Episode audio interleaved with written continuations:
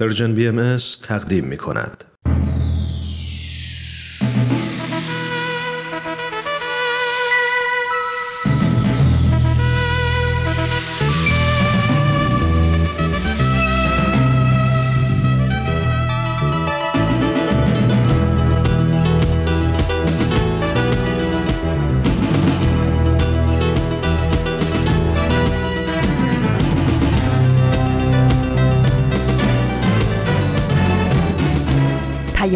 دوست، برنامه‌ای برای تفاهم و پیوند دلها.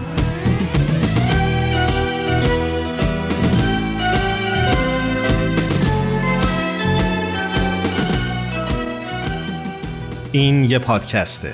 پادکست هفت.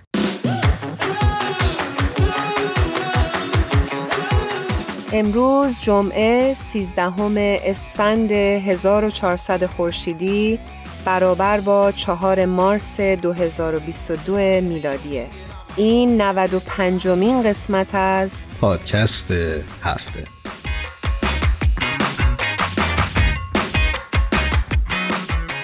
درود و صد سلام خدمت همه شما شنونده های خوبمون در پادکست هفت.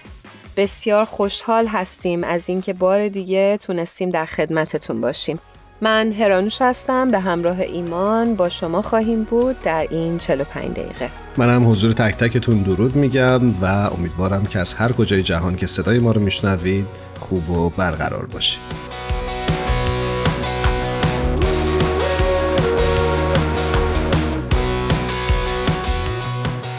همونطور که حتما میدونید این روزها روزهای سختی است برای مردم اوکراین و امیدواریم که این روزهای سخت بگذره زودتر و جهان و مردم اوکراین روی صلح رو دوباره ببینند. امیدواریم و بسیار متاسف هستیم از این همه وقایع سختی که در دنیا داره اتفاق میفته.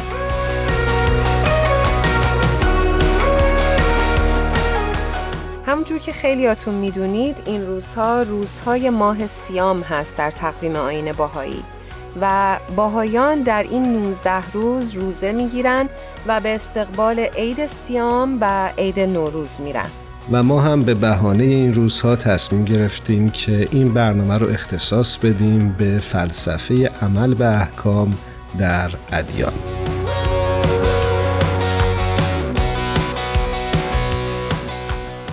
ایمان در جایی میخوندم که دین مجموعه عقاید، اخلاق، قوانین و مقرراتی هستش که برای اداره فرد و جامعه انسانی و پرورش انسانها از طریق پیامبران در اختیار اونها قرار داده میشه و به نظرم اومد که یه تعریف خیلی خوبی باشه برای دین.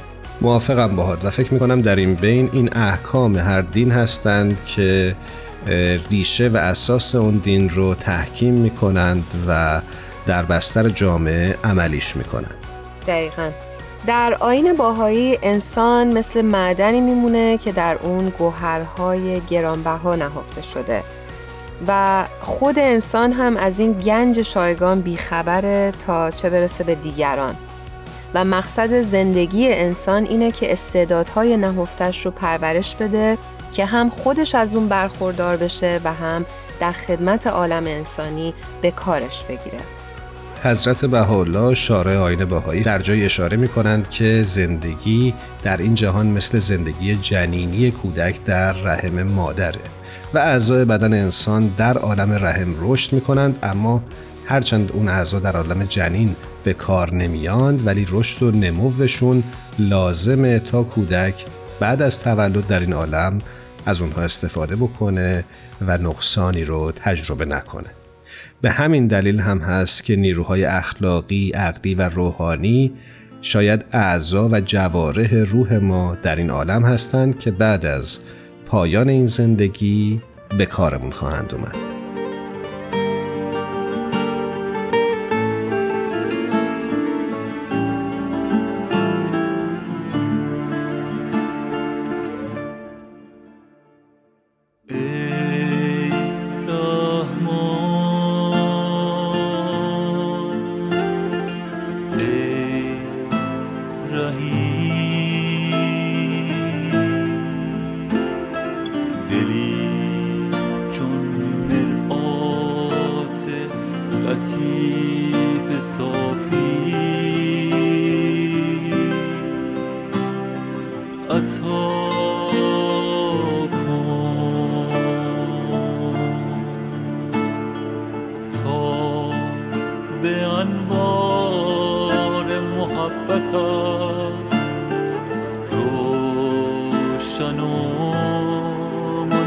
گردد و به الهامات روحانی و معنوی ملهم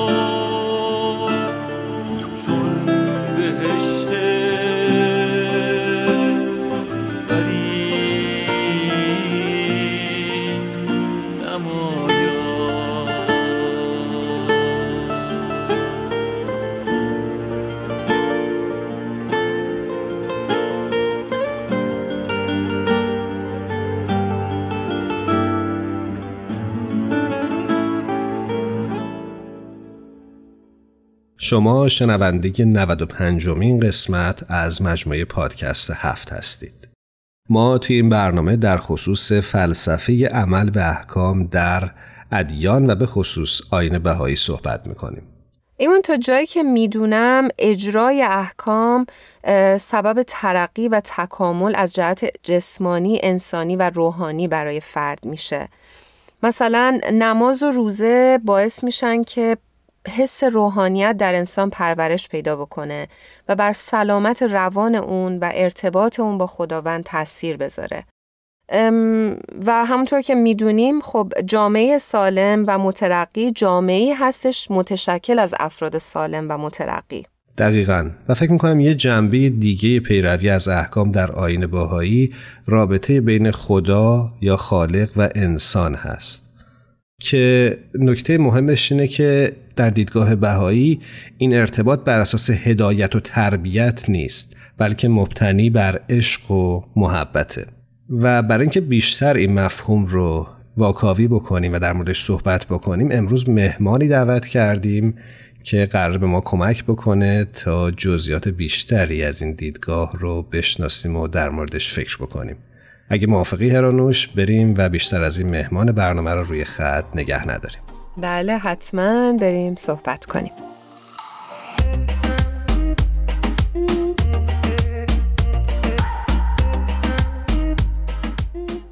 دوستان و همراهان خوبمون، آقای عرفان روح الفدا با ما روی خط همراه هستن. عرفان جان، به درود میگم، به برنامه خودت خوش اومدی. مرسی ایمان جان و هرانوش عزیز. اجازه بدین که من هم عرض درود و وقت بخیر داشته باشم به همه همزبانانمون در سراسر دنیا که صدای ما رو میشنون.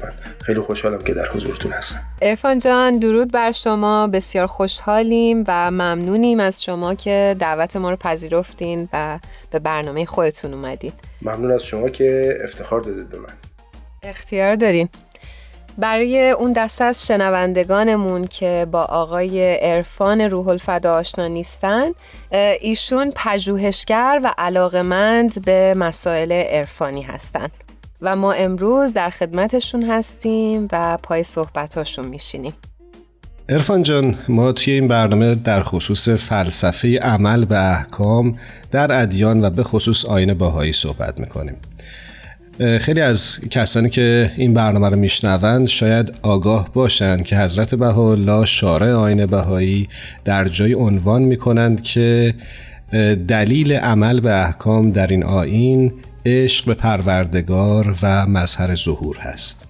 میشه در این خصوص کمی برای ما توضیح بدید؟ بسیار خوب، خیلی عالی بود. مرسی ایمان جان از این سوالی که شما طرح کردید و از این فرصتی که به بنده عنایت شد.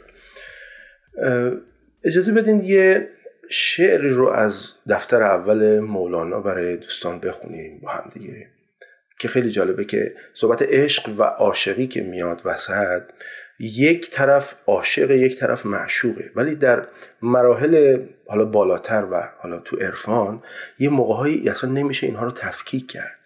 مولانا میگه عاشقی گر زین سر و گر زان سر است، عاقبت ما را بدان شه رهبر است.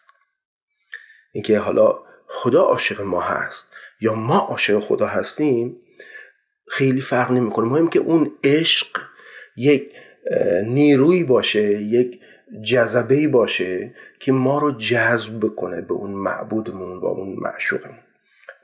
با این مقدمه اجازه میخوام که یک نکته تعریف محی الدین عربی رو هم در معنی عرفانی عشق با هم دیگه بشنویم و بعد در خدمت شما هستم. محی الدین ابن عربی میگه که هوا، این منظور خواست یا اراده، میگه در هوای تو هم، یعنی در خواست، در فکر تو هم، درسته؟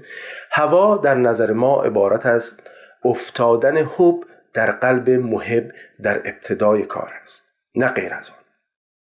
پس اگر چیزی غیر از حب در آن نباشد و آن هوا خالص و مصفا گردد، آن را حب نامند، و اگر در قلب ثابت شد و استقرار یافت، آن را ود یا همون دوستی نامند، و اگر قلب و تمام اعضا و جوارح آدمی را به خود پیچید و چیزی جز تعلق قلب به آن هوا باقی نماند، آن را عشق نامند. مولانا میگه با دو عالم عشق را بیگانگی، و اندرو هفتاد و دو دیوانگی. با این مقدمه در خدمت شما هستیم. اگر دوست داری شما موضوع رو مطرح کنید، اگر نه بنده در خدمتتون هستم که ادامه بدم. ممنونم از عرفان جان. حالا خب برگردیم به سوالمون و برامون بگو که چه تعریفی داره دیدگاه آیین بهایی در خصوص عشق و فلسفه عمل و احکامش. بله، همطور که همه عزیزان میدونن، حضرت بهاءالله یکی از تعالیم معروفشون، شاید بهتره بگیم انگیزه عمل یک مؤمن را این چنین تعریف میکنن، میفرمایند که اعملوا حدودی حبا لجمالی، یعنی تعالیم من رو، احکام من رو به خاطر عشق به جمال من انجام بدید. همطور که دوستان عزیز مستحضر هستند، در این مرحله وقتی که عشق به میان میاد، دیگه فکر سود و زیان میره کنار. سود و زیان کار عقله، یعنی در واقع محاسبه سود و زیان مسئولیت عقله، یعنی چه کار بکنیم که به ما سود برسه، چه کار بکنیم که به ما ضرر نرسه، اینا کار عقله. منتها وقتی که عشق میاد، همونطور که مولانا میگه اندرو هفتاد و دو دیوانگی، این این اعمال و رفتار عاشق از نظر یک عاقل دیوانگی، یعنی خیلی منطقی به نظر نمیرسه. منتها من میخوام اینجوری عرایزم رو ادامه بدم که وقتی انگیزه اعمال عشق باشه، دیگه خود اون عمل هدف هست، نه چیز دیگه‌ای پس از آن. یعنی که یک فرد بهایی به خاطر رسیدن به بهشت یا فرار کردن از جهنم نیست که یک عمل رو انجام میده، به این خاطر یک عمل رو انجام میده که مولای خودش رو دوست داره و عاشق مولای خودش هست، به خاطر عشق انجام میده و هیچ چیز دیگری نمیخواد. منتهای مرتب اینکه چگونه رسیدیم به اینجا، بد نیست که یک موضوعی رو با هم دیگه اینجا بشنویم. من اجازه میخوام از این دیدگاه بررسی بکنیم داستان رو. وقتی که یک طفل یک طفل انسان متولد میشه، این نوزاد، تا اینکه به بلوغ برسه مراحل مختلفی رو در زندگیش تجربه میکنه. مراحل نوزادی، کودکی، نوجوانی و بعد به بلوغ. تو همه این مراحل هر کدوم یک شرایطی برای خودشون دارن. یعنی وقتی که نوزاد هست بشر، فقط وظیفش خوردن و خوابیدن و همینطور دفع متابولیسم خودشه دیگه، الان دفع اون مواد زائدش که از این خورد و خوراک میمونه، کار دیگه ای نداره و والدین هم هیچ انتظار دیگه ای از اون ندارن. و به مجرد اینکه بزرگتر میشه این طفل، خب طبیعتاً اعمالی که میتونه انجام بده به خاطر توانایی هایی که به دست آورده از طریق همون خورد و خوراکی که عرض کردم، از طریق شیر مادر تونسته به این توانایی برسه که حالا چهار دست و پا میتونه راه بره، حالا میتونه بایسته، حالا میتونه راه بره. طبیعتاً هی که دایره فعالیتاش وسیع‌تر میشه، طبیعتاً انتظاراتی که ازش میره هم بیشتر میشه و تا میرسیم، من میخوام خیلی زمان رو در واقع به هدر ندم بیش از این و مستقیم بریم سر اصل مطلب. وقتی میرسه به مدرسه، اونجا تازه تکالیف شروع میشن، یعنی زمانی میرسه که اون طفل باید یک زمان مشخصی بنشینه سر کلاس و به حرف معلم گوش بکنه. این نکته رو بگم که وقتی که طفل در خونه هست، قبل از اینکه به مدرسه بره هم آموزش وجود داره، یعنی به صورت غیر مستقیم از پدر مادر چیزهایی یاد میگیره، ولی وقتی که رفت مدرسه یک کمی آکادمیک‌تر میشه این آموزش. و جالبه که به مجرد اینکه رو میاره به آموزش‌های جدی‌تر، به همون اندازه دور میشه از اون علایق و وابستگی‌های قبلی خودش. مثلا دیگه نمیتونه صبح تا شب تو خونه فقط بازی بکنه و برای خودش چرخ بزنه و باید بشینه و چیزهای دیگه یاد بگیره. همینجوری که بزرگتر میشه، تکلیف‌هاش هم سنگین‌تر میشن به خاطر اینکه چیزهای بیشتری به او آموزش داده شده. در قرآن کریم خداوند میفرماید که ما هیچ کسی رو بیش از توانش تکلیف نمی‌کنیم. من فکر می‌کنم این یک جور عدل باشه دیگه. شما یک فرد رو در نظر بگیرید در خانواده، وقتی که اون فرد متولد میشه تا به بلوغ برسه، دقیقاً همین شرایط دنبال میشه با اون. یعنی وقتی که بچه است یک انتظاری دارن چون توانش هم اندازه است، وقتی که بزرگتر میشه انتظارات هم باش بالاتر میره. عرفان جان، با این تفاصیل دیدگاه باهایی در ادامه و تکامل ادیان گذشته و باورهای گذشته است، درسته؟ به نکته بسیار دقیق و ظریفی اشاره کردی هرانوش جان. دقیقاً من هم می‌خواستم به همینجا برسم، شما کار من رو راحت کردین. ببین، با این مثال وقتی که دوران مختلف رشد و تکامل یک فرد رو ما در نظر میگیریم، خیلی راحت میشه بشریت رو، یعنی تاریخ تکامل بشریت رو هم به زندگی یک انسان از بدو تولد تا بلوغ و کمالش تشبیه کرد. همینطور هست کاملا. بنابراین ما میخوایم به اینجا برسیم که اگر در ادیان گذشته حالا ممکنه که مستقیما انگیزه انجام اعمال این نبوده و دقیقاً هم همینطور هست، کما اینکه در قرآن شریف بیشترین انگیزه انجام اعمال ورود یک مؤمن به بهشت و یا فرار از جهنم هست که شما برای این کار نتیجه بهشت رو خواهید داشت و برای انجام این کار نتیجه جهنم رو. طبیعتاً همه در واقع حقیقتش اینه که تشویق به انجام اعمال خیر هست، نه ترسوندن از اعمال بد. بیشتر اون جنبه تشویقی هست. ولی خب ما وقتی که در نظر میگیریم یک نوجوان که هنوز بالغ نشده، چگونه پدر مادرش این رو تشویق میکنن برای انجام کارهایی که به نفع خودشه؟ خب طبیعتا با گذاشتن جایزه دیگه، نه؟ میگن اگه این کارو بکنید برات دوچرخه میخرم، نمیدونم میبرمت پارک، برات بستنی میگیریم، یا هم همه این تشویقاتی که همه ما تجربه کردیم، درسته؟ ولی الان ما هممون آدم‌های بالغی هستیم.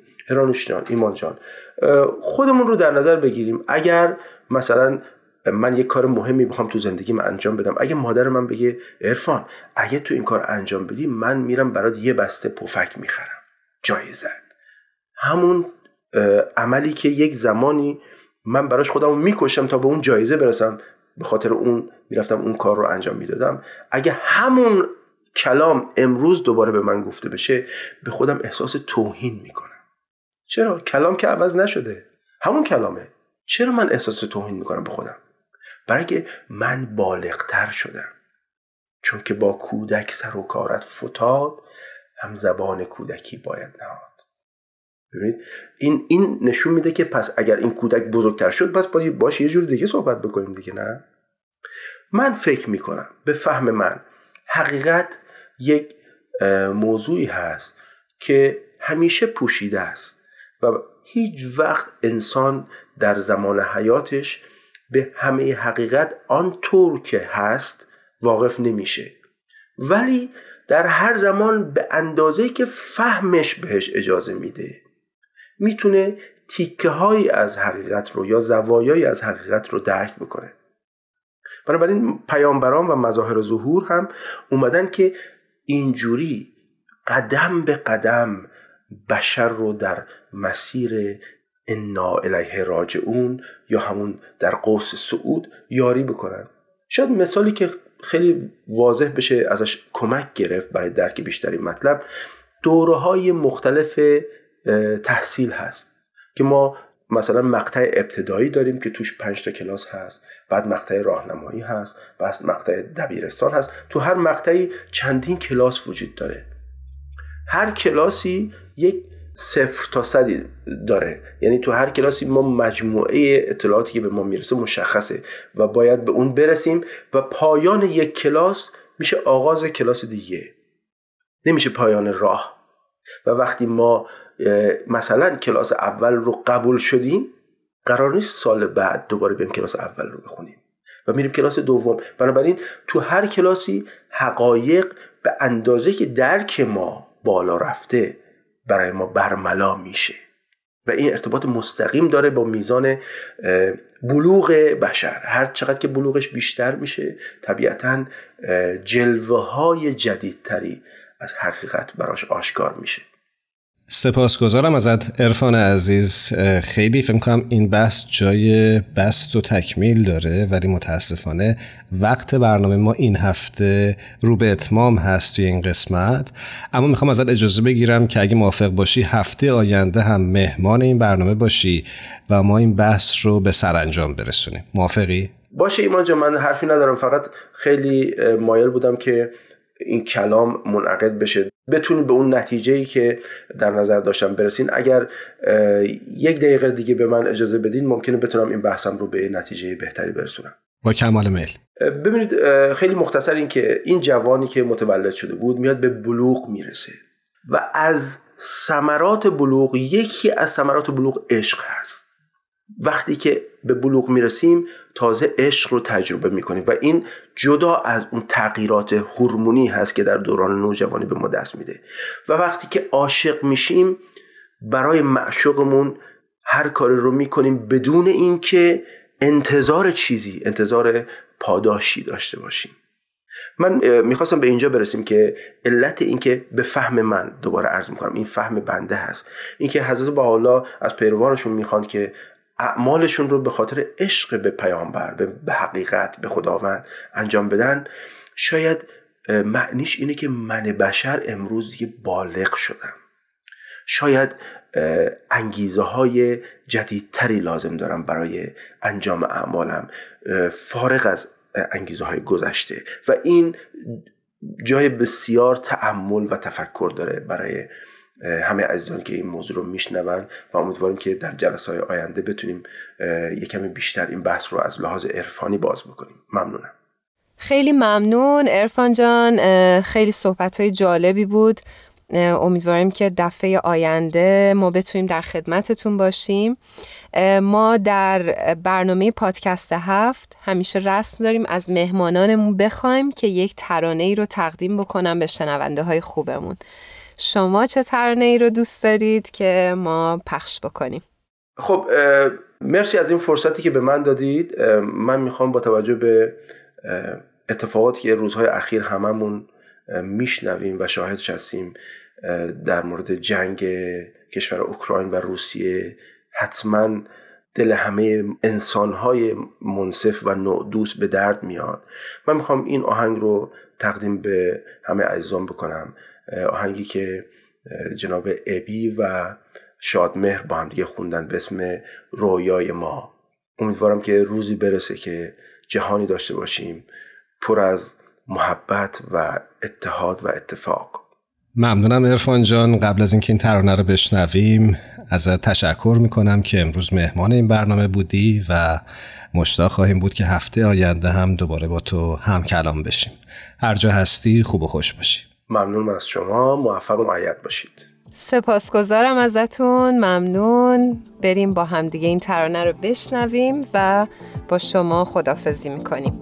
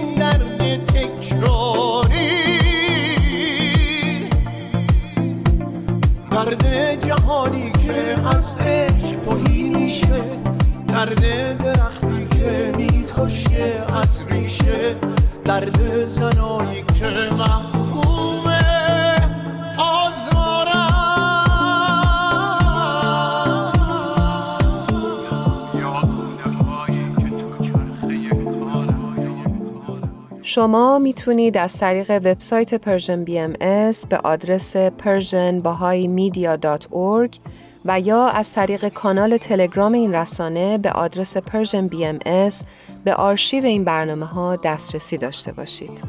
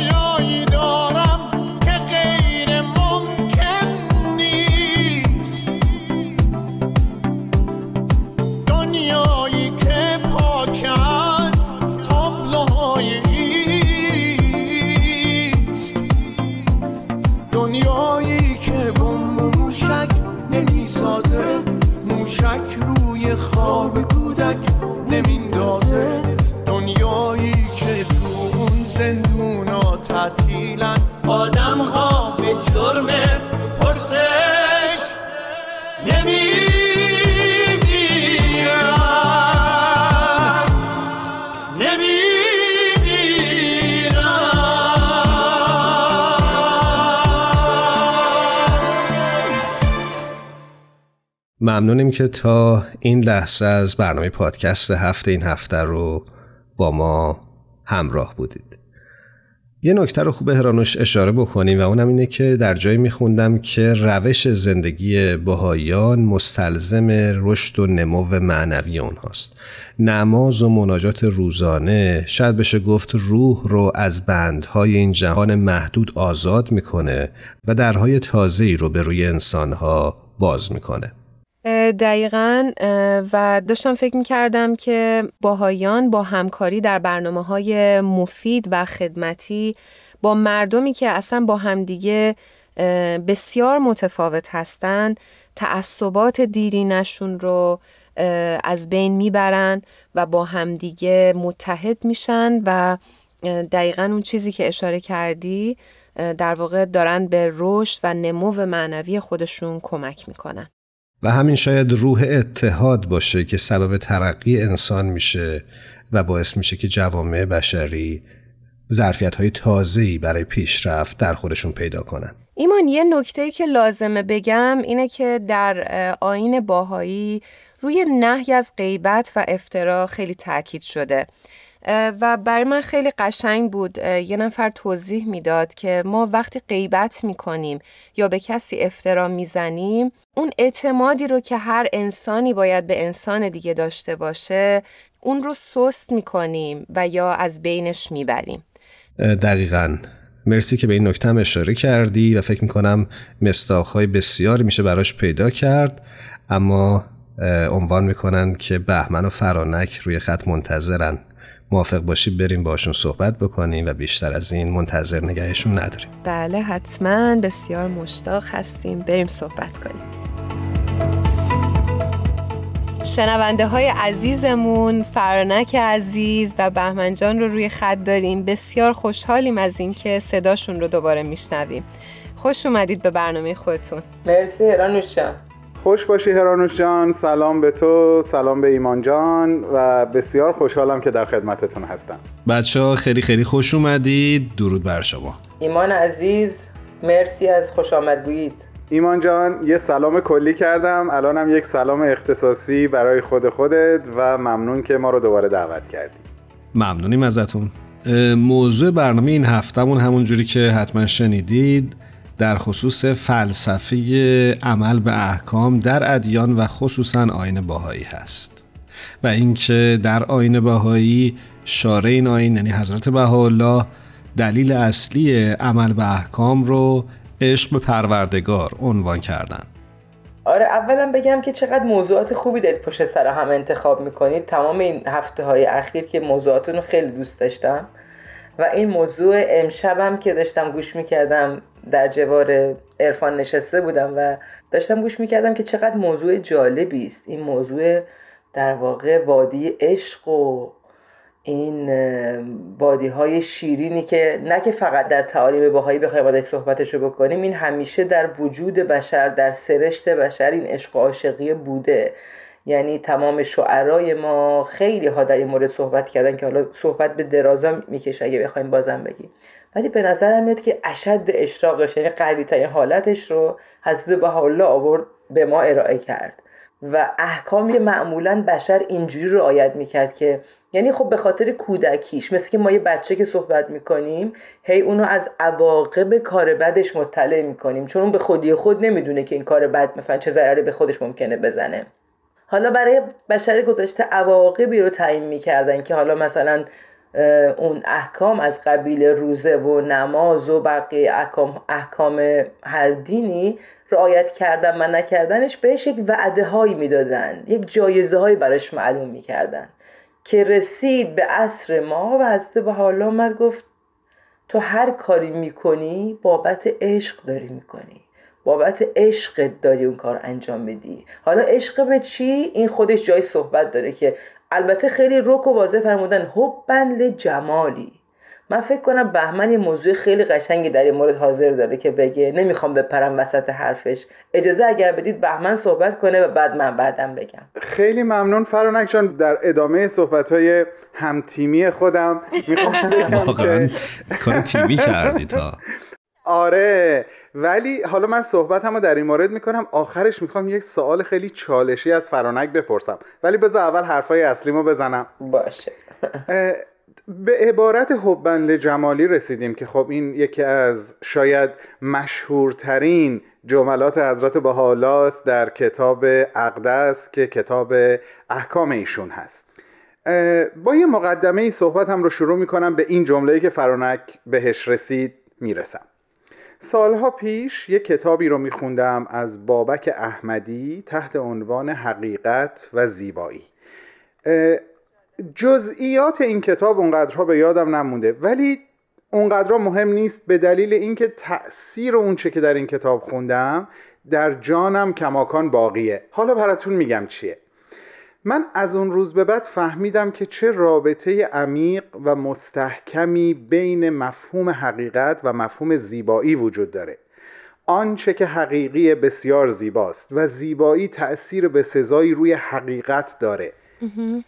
وقتی متوجه شدم من به عنوان یک بهایی، به عنوان کسی که به حضرت بهاءالله به عنوان مظهر ظهور امروز معتقد و باورمند هست، نام خداوند با ظهور حضرت بهاءالله زیبایی هست. یعنی خداوند با این نامش در این دوره از زندگی بشر ظاهر شده.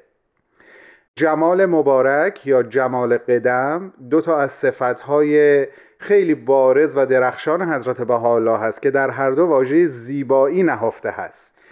این در همه جا خودش رو نشون میده. یک ذکر هست که اون هم به زبان عربیه ولی من حقیقتا حیرت میکنم که چقدر زیباست و شاعرانه است وقتی که من در دعای خودم از خداوند میخوام، ازش تقاضا میکنم که از زیبایی خودش برای من رزق و روزی در نظر بگیره.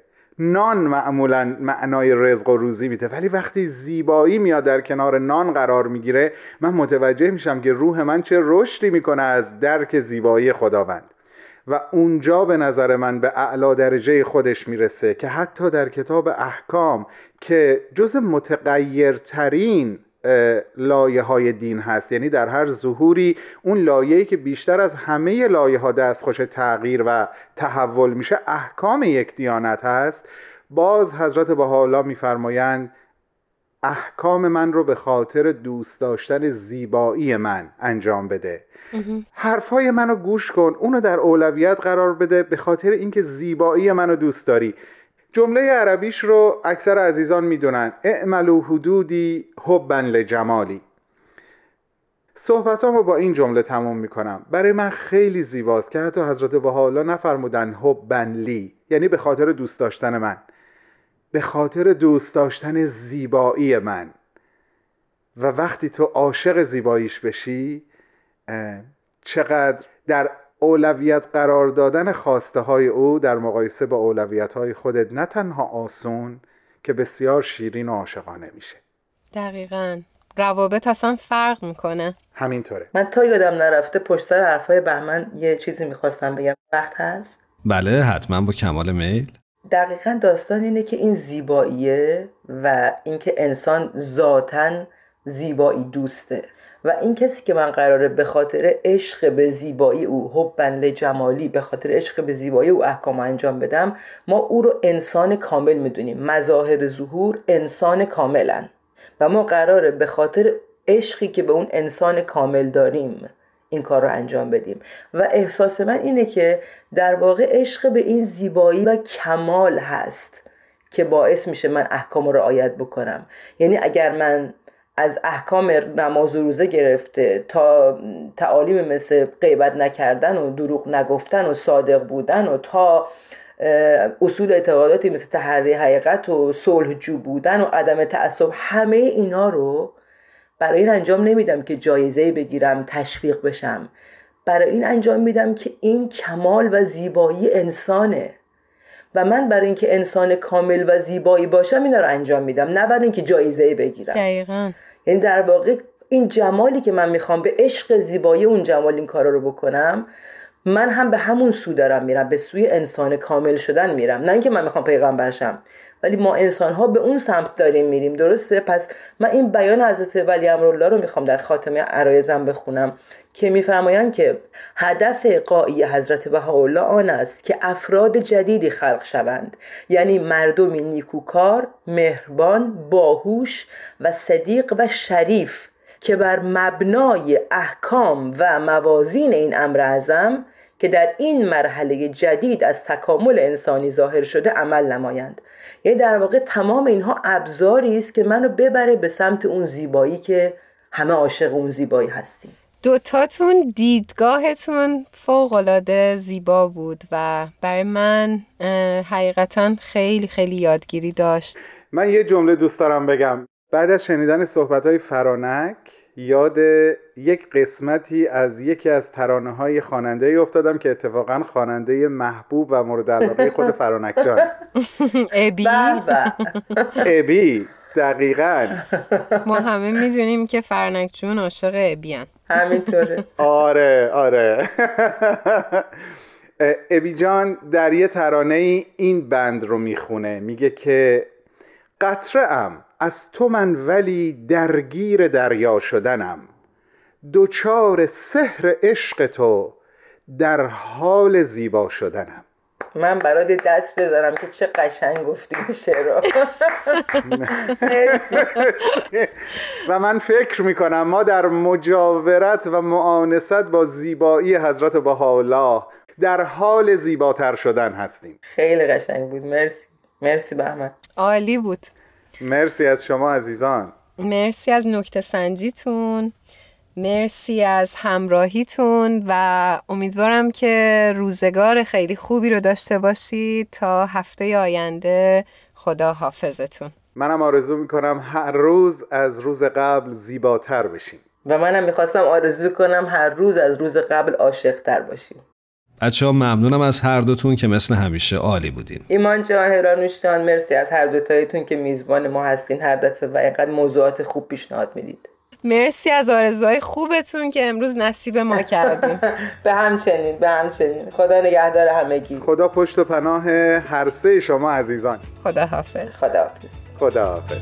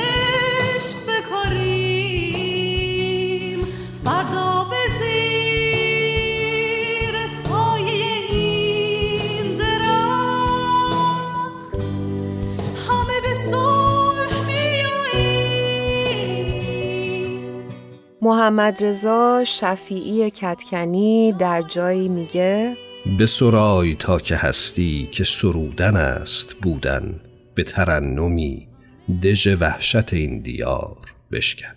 امیدواریم که دژ سیاه جنگ و این شبهای تاریک به زودی فرو بریزه و مردم دنیا صلح رو تجربه کنن.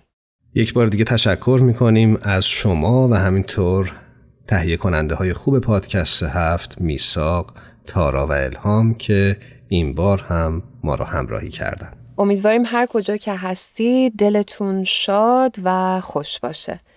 خدا یار و نگهدار همتون. شب و روزتون خوش.